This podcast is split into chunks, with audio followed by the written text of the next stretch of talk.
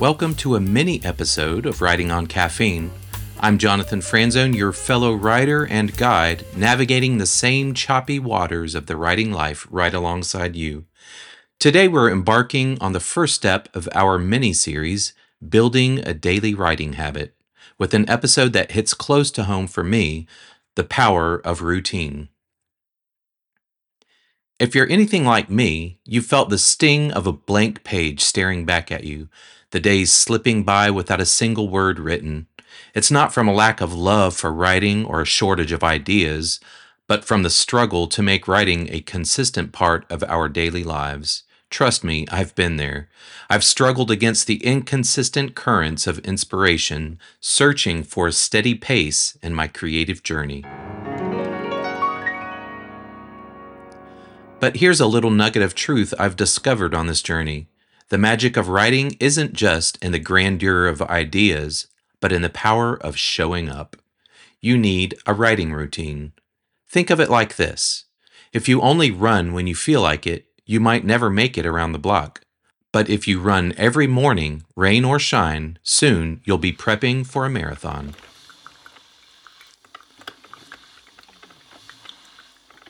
But how do you establish a writing routine that sticks?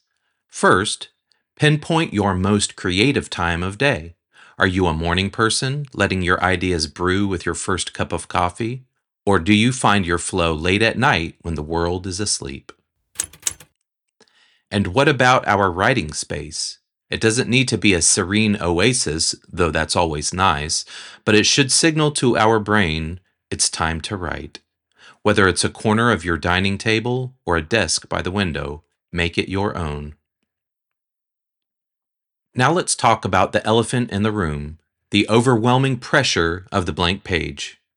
Starting is often the hardest part, so set a small, manageable goal for each session. It could be as simple as writing for 15 minutes or getting down 100 words. The idea is to make it so easy you can't say no.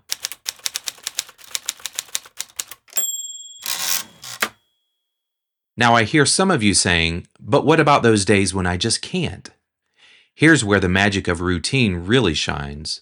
On days when inspiration seems a continent away, your routine is the bridge that gets you there. It's not about striking gold every day, it's about sifting through the sand to find it. To wrap up, remember that your routine should serve you, not the other way around. Be flexible and adjust as needed. Life happens, and that's okay. The important thing is to get back to it the next day.